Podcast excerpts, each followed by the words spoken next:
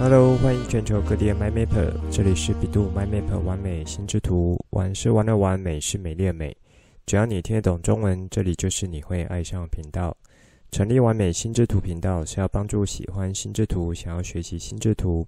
以及想要让心智图可以带给你更多人生美好的 my maper 可以更有效的使用心智图，喜欢上心智图。更重要的是，让你可以开心的玩乐心智图，画出你心中最美的心智图。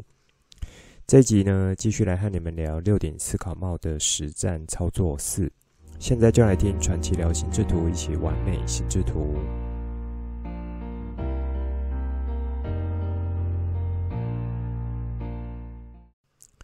在 EP 五十九集的时候，我有和大家聊到，迪波诺先生在介绍他的六顶思考帽思考方法时，他有强调说，这是一种制图式的思维。也就是透过思考的拆分和独立进行，把各种路径先绘制好。当六顶帽子的思考都走过之后，你就会得到一张彩色的地图，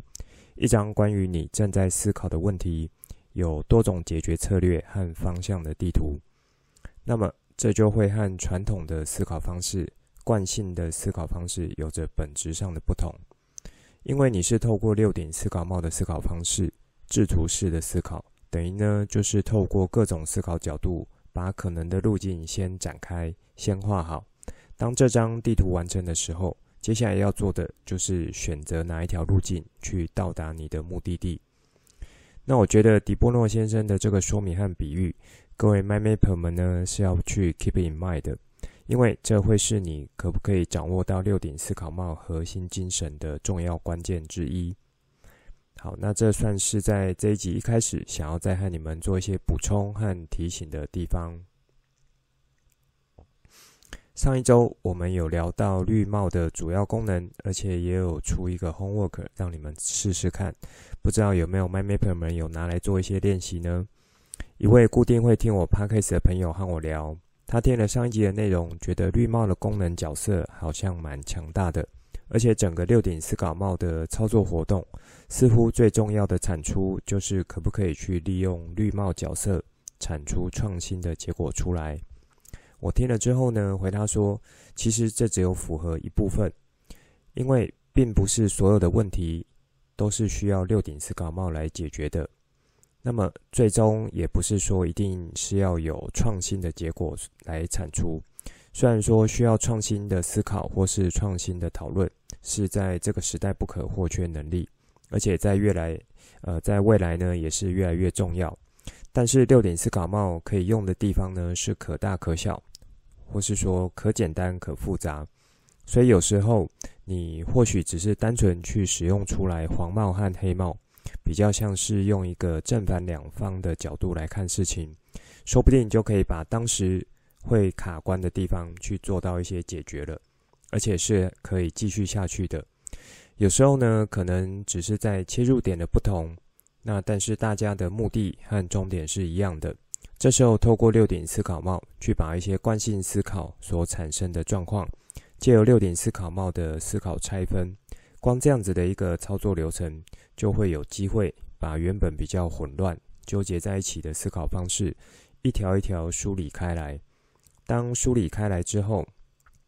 很多的脉络就清楚了，事情的解决也可也就可以继续往下走了。所以话说回来，如果上一集你有蛮认真去听，还有思考的话，就会发现，其实六顶思考帽的解决，要以创新角度来思考问题的时候呢，其实它有提供一个很棒的架构。让你可以去顺着操作步骤和流程，就可以蛮有效率去产生出来创新的想法，并且可以去形成创新的活动。好，当然上面这些所说的呢，是有赖于一些前提和条件设定的，也就是我在 EP 五十六、五十七这两集的内容。如果你已经忘记了，或是新加入的 MyMapper，就可以再回头去复习一下。记住，这是一个角色扮演的活动，思考的角色扮演。你也可以当成是一种思考的角色扮演游戏，因为是游戏，先去了解游戏规则、条件设定这些方向。当你玩起来的时候，才可以去达到这个游戏所预设的效果。那么这一集呢，我就想来依着我这位朋友的提问和互动，然后和你们多聊一些关于绿绿帽的操作，也算是对上一集的情境演练有更完整的介绍。大家还记得绿帽思考的一项很核心的角色功能是什么呢？绿帽思考就是一种探索、冒险和挑战既有的知识边界和框架。因此呢，在操作绿帽思考的时候，一定要记住，先不去做评断、评断和评论性的思考，而呢，是先聚焦在可以怎么去做到转移，可以怎么去找到替代方案这些事情上面。当你有了这一层认知，并且可以去遵守操作上的设定，那么你在操作绿帽角色的时候，才可以去发挥出来最大的效果。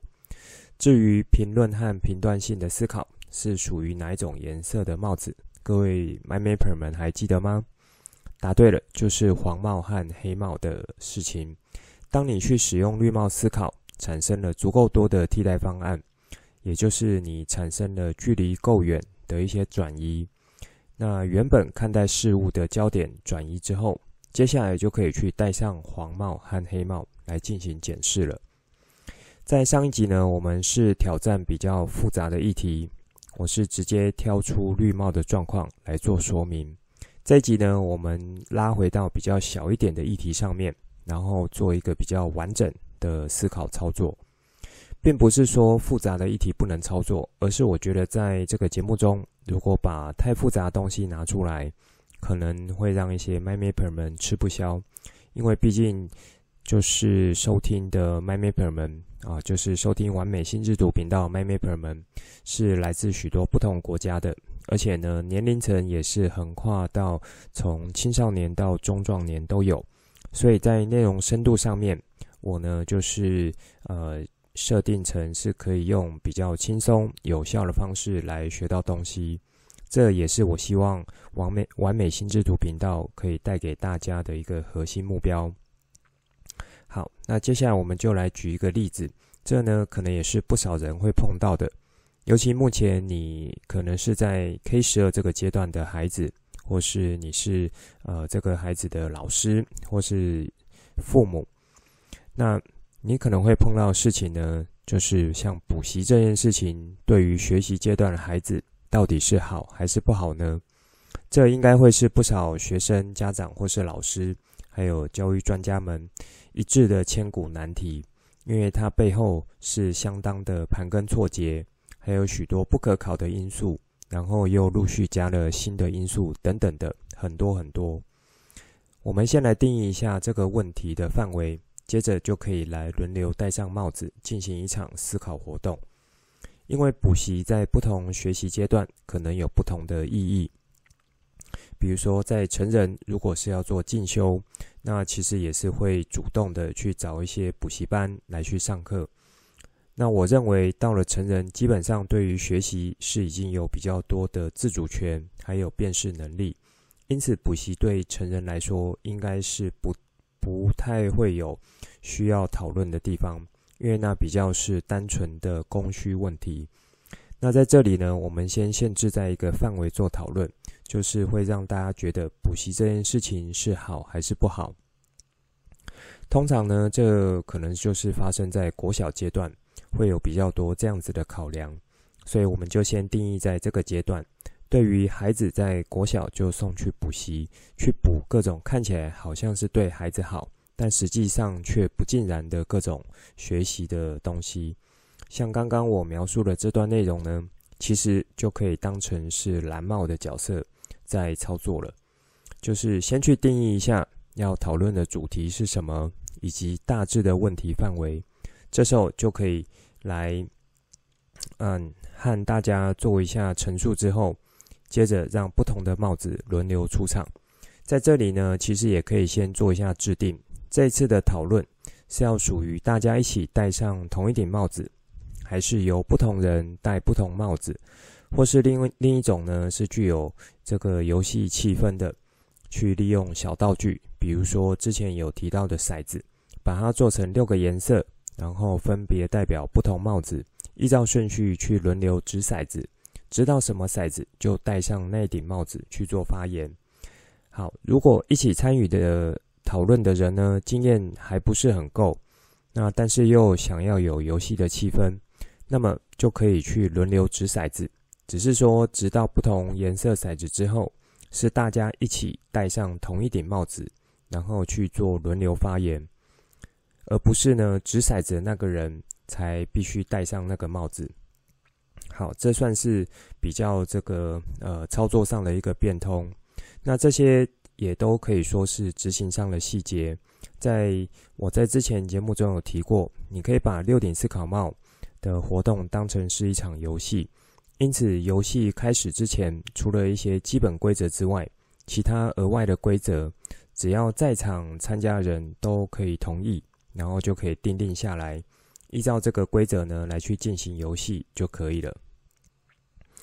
那么我们拉回来到这个议题上面，我想要操作方式会和前面几集带大家操作的几个主题不太一样。不一样的地方呢，是我要让帽子出现的顺序不同。一方面也是可以让 MyMapper 们学到不一样的活动或不一样的主题，它的一些操作方式是可以有变化的。那么至于是谁先戴上帽子呢？那我就是呃用比较简单的方式，就是前面所说啊、让大家一起去戴上同一顶帽子，然后轮流发言这样子的方式来进行。好，前面呢，当蓝帽已经定义好问题和范围之后，这时候我会先请红帽出场，请大家戴上红帽，直接说出心中的想法，是属于直觉性的。情绪性的，或是你是预感、预言性的，去连接到的感受，可能呢是让你感受好的，有开心的，或是说感受不舒服的、不开心的，甚至是不合逻辑的、不客观的、不中立的，这些很多的想法，只要是心中萌生的情感面向，都可以算是红帽的立场。所以一开始先让大家畅所欲言。来去把心中的想法直接讲出来。听到这里，会不会有 my map 们觉得说：“哇塞，怎么一开始就好像有一点要把野牛放出栅栏，准备让它大肆闹场一番？”好，那这边呢，我做一下说明。我在这个主题先让红帽出场的原因，因为在这个议题上会有不同的这个立场和不同的身份，可能呢都有他自己的道理。那同时也有各自的盲点，因此这时候我让心中原本的情感面向或是情绪面向，先很直接的释放出来。一方面就是可以让大家知道说，原来这样子的一个议题是有这么多很直观的角度，或是说这么多很情感上的角度。比如爸爸可能会说，补习有什么用？去到那边呢，只是一直做题目，根本就不会有思考。那每一个人都被训练的一样，现在已经不是这个时代了，需要的呢是会有思考能力的人。好，接下来妈妈说，小明在学校就是没有办法跟上进度，考试成绩又一直落在中后段。如果补习是可以让他的成绩提升起来，至少这样子他自己会有信心呢。好，再来是小明他自己说，我是觉得没差了，反正我下课也没有地方可以去。回家呢也没有人在，去补习班的话，至少同学都在那边，我还可以跟他们一起玩。这边我先安插一个老师的角色，因为真正的操作可能是有老师的角色在，那也有可能没有。但是我在这边呢，就是把它放进来，也可以让大家有一些不一样的切入点。好，老师可能会说，其实老师在学校教的进度是不会到太难的。那每一天给的作业，如果可以练习完成，其实就可以跟得上。可是小明在学校上课的时候，总是心思很容易飘走，作业也常常没有写好。虽然答案是对的，但我在猜，有可能是在安亲班的时候去抄同学的作业。那到这一轮呢，算是初步的红帽出场。这边可以给大家一个提醒，因为是属于情绪或是情感上的发言，也就是很直觉的。而直觉呢，有时候是没什么理由、没什么来由，或者说没什么逻辑。所以在这边红帽出场的时候，他说出的东西是不太需要去在乎有没有合乎逻辑，或是说前后一致。好，这一点的体认是很重要的，因为可能呢，有一个人他讲了一些东西，比如说小明他讲了呃某项他自己的想法，父母呢马上就会想要去反驳，或是去辩解，或是说老师他说了一个他自己的想法，孩子呢也很想马上去辩解说我没有。好，请注意，在红帽的这个阶段呢，只是。让大家去呃，把心中对于同一件事情的直觉性想法，或是情感上的想法，甚至是情绪性的角度，去直截了当说出来。那是不太需要去解释太多，不需要去辩解什么，或是说不太需要去考虑什么逻辑的。换一种说法，你可以用呃，你不要去问我为什么，我就是觉得这样子，那我就是喜欢这样子，我就是讨厌这样子。或者说我就是感觉到这些。那在这里呢，有一个小提醒，像我之前提到过的，红帽出场的话语，不要太去涉及到指责或是攻击性的语言。那当然可能有时候会去插到一点边，这时候蓝帽就可以出来做一下提醒，或是说用一些缓冲性的句型结构来做一些替代。因为在这个主题，也就是补习好或不好这个主题呢，所涉及到的应该是没有太多针锋相对的一个潜在性的元素，所以我会蛮大胆的去让红帽先出场。如果各位 MyMapper 之后操作议题是比较敏感的，或者说你觉得可能会有一些比较针对性和指责性的一些话会出现的话，那么就可以在事先定定游戏规则的时候。先提出一些缓冲的方式，以及呢，扮演蓝帽角色的人，如果有非预期状况出现，也要可以去蛮好的去做处理。好，那拉回来讲，当红帽出场完之后，这时候就可以让大家戴上白帽，去轮流提出属于中立和客观的事实和数据。比如说，爸爸会讲：“你看那些目前台面上成功的人。”哪一个是有强调说他们是因为补习而让他们成功呢？一定是他们自己是很主动、愿意去读书的，而且也会去做思考的，然后也是愿意在课堂上面去认真的。那这时候妈妈会说：“啊，小明有去补习之后，其实他在学校成绩就有进步了，因为有进步，他也是会比较有自信。”小明自己呢，可能会说。啊，我是不太知道成绩好可以干嘛，但是我去补习班是可以和朋友玩，然后还可以和朋友聊天，以及呢，在补习班的老师是会一题一题的教我。那老师可能会说，小明在学校成绩在这学期是有进步的，在学校的学习状况和上学期呢，呃，是差不多的。好，说到这里，除了去。每个人有各自的一个角度之外，可能还会有其他的事实和数据没有被揭露出来。这时候蓝帽就可以说：“呃，请爸爸妈妈再去补充一下，你有看到小明在补习班的客观事实，或是说你可以请小明补充一下你在学校自己所呃发现，或者说自己所呃观察到的客观事实是什么？”在这里，把白帽再做展开的用意呢，是希望可以从更多地方把事实和数据呈现出来。还记得在之前讨论中有提到，中立的客观事实和数据是支撑着讨论进行、思考进行的一项基础。因此，如果在这个部分有所遗漏，或者说提供不对的事实和数据，那么可能就会让接着而来的思考方向有所偏颇。所以在这时候是可以有几回的来往，可能在红帽先提出每个人基本看法和想法，那么白帽就可以去提出一些客观数据和事实。那这时候如果觉得有一些遗漏的的地方或是不足的地方，就可以再请呃大家再戴上白帽，再去做一些补充。好，接下来呢就可以去请大家戴上黄帽。基于刚刚的事实和数据，提出对于补习的正面和积极想法。即使呢原本是倾向不赞成的人，也要想办法去提出属于正面和积极的部分。在这个主题中所设定的角色呢，像爸爸他是倾向不赞成补习的，这时候可以有几种操作方式，一种是先请爸爸戴上黄帽来努力去想出正面积极的角度，一种是把爸爸放在最后再来去戴上黄帽。这个流程呢，并没有绝对，是因为出发点不太一样。那么蓝帽呢，就可以依照当时的状况，或是当下的气氛，还有这个议题的讨论状况，看看是要让谁先进行发言。那在这边，我可以提供一个我过去有在呃教学或是我自己的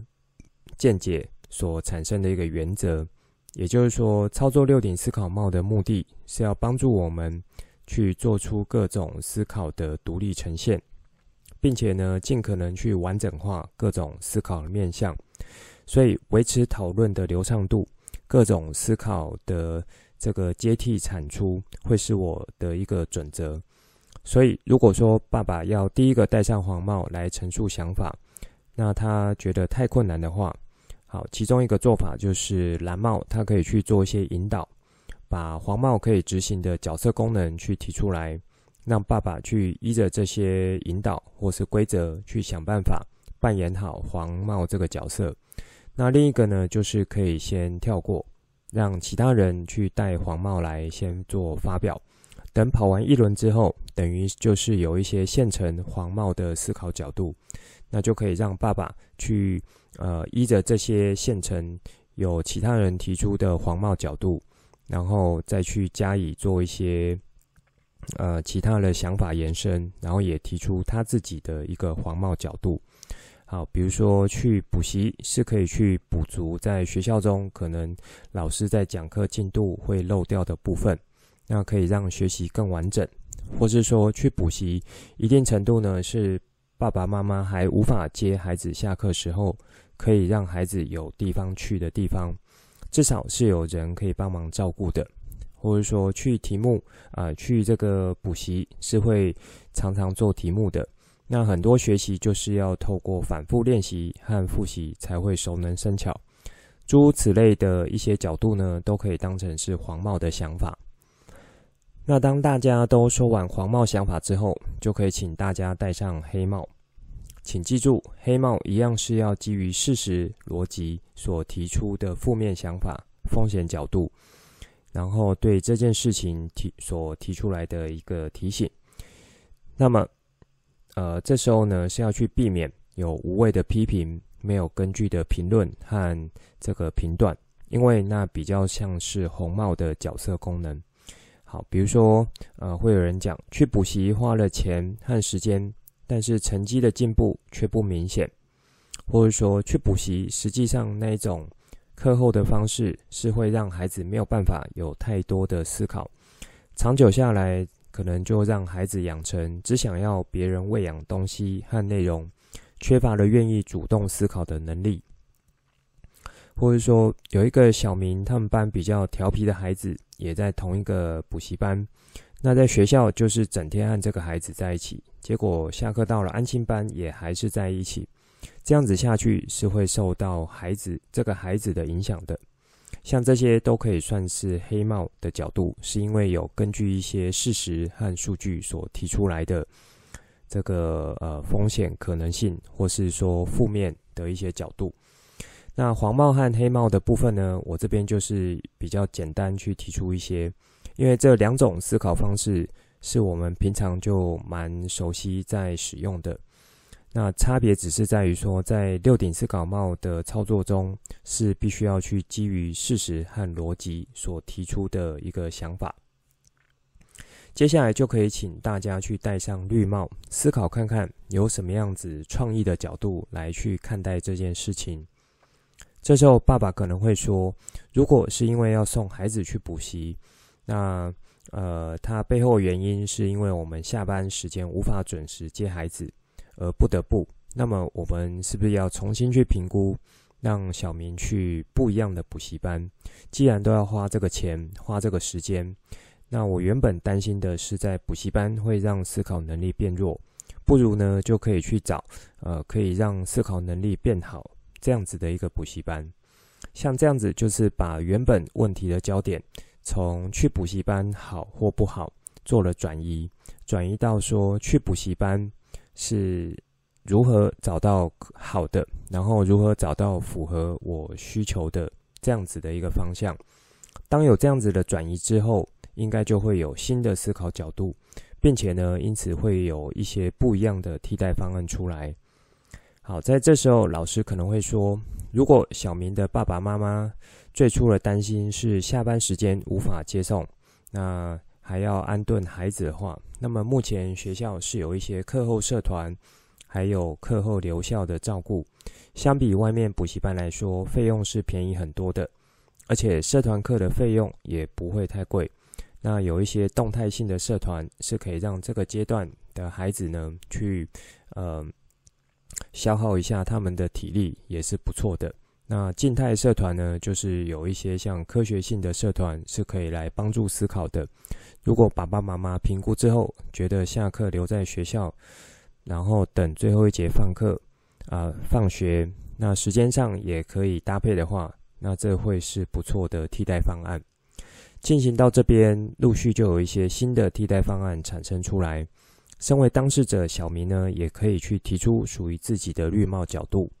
比如说，呃，小明会讲某某同学，他跟我也算是不错的，他每天下课就是直接回家，他们家有爷爷奶奶，然后还有其他亲戚的小孩，他之前也有邀请我去他们家玩，所以我想，如果他们家人愿意的话，我可以下课先和这位同学一起回他们家，然后一起把作业写完，再等。爸爸妈妈来接我。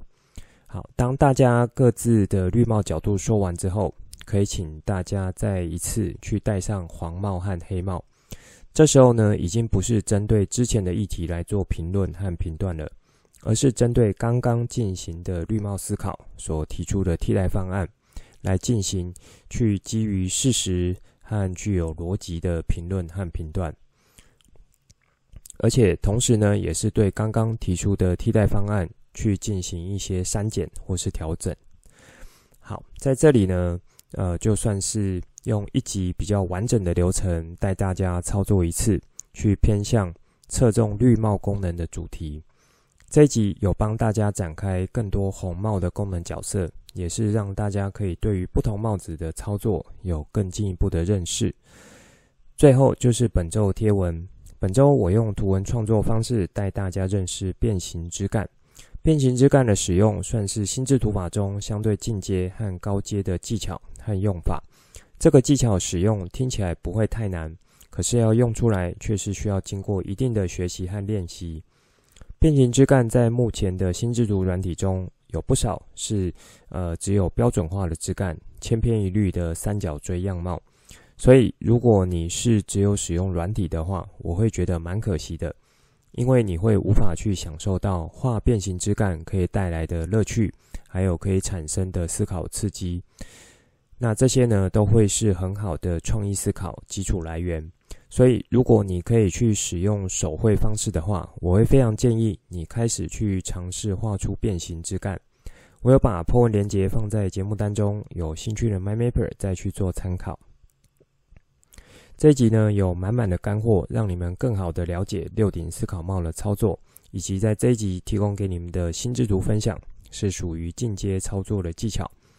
好，那一样是很欢迎你有创作出心智图之后，可以和我做分享互动。以上就是这一集想分享给大家内容，最后帮大家整理一下这一集的重点。一开始和大家再强调一下六顶思考帽的制图式思维。迪莫洛先生的这种比喻和角度，是大家能否掌握六顶思考帽的核心精神，并且可以发挥出效果一个很重要的关键。接着和大家分享一位固定有听我 Podcast 内容的朋友，最近和我聊的一些事情，以及我有提供我的看法。因为六顶思考帽精神呢，是要去协助你去做到思考的拆分和独立。那以相对客观的方式去同等看待不同的思考角度，最终产生出的结果是可以更好的帮助我们前进，然后去解决当下面对的问题和议题。在这一集呢，我用一个比较贴近生活还有学习上的例子，带大家用相对完整的六顶思考帽操作走一遍。那也希望大家呃可以更熟悉六顶帽思考帽的操作。在这个案例中，我是先让红帽做出场的，我有解释我这么做的想法和角度。接着就是带大家把不同的帽子轮流戴上，在某些环节呢是会来回去戴上同一顶帽子的，去做反复的切换与操作。这一集算是以完整，呃，相对完整的操作方式，让大家知道说，原来六顶思考帽可以怎么样来去对一个议题去进行讨论的。本周贴文呢，我就继续用图文创作方式去带大家认识变形枝干这个项目。这是以手绘的心智图方式，可以比较扎实学习和练习到的。那它也是属于一种进阶的技巧。希望各位 MyMapper 们是可以去多使用手绘的方式来去练习这个技巧。这一集的内容就先说到这里，之后再跟大家聊更多我对心智图的认识所产生的经验和想法来跟你分享，带你一起重新认识心智图，一起喜欢上心智图。希望你会喜欢今天的节目。本节目是由 bEDU MyMap 完美心智图制播，我是传奇，也可以叫我 Coach。欢迎你听了之后有什么新的想法与角度，可以跟我互动，画出心智图或是留言来跟我分享。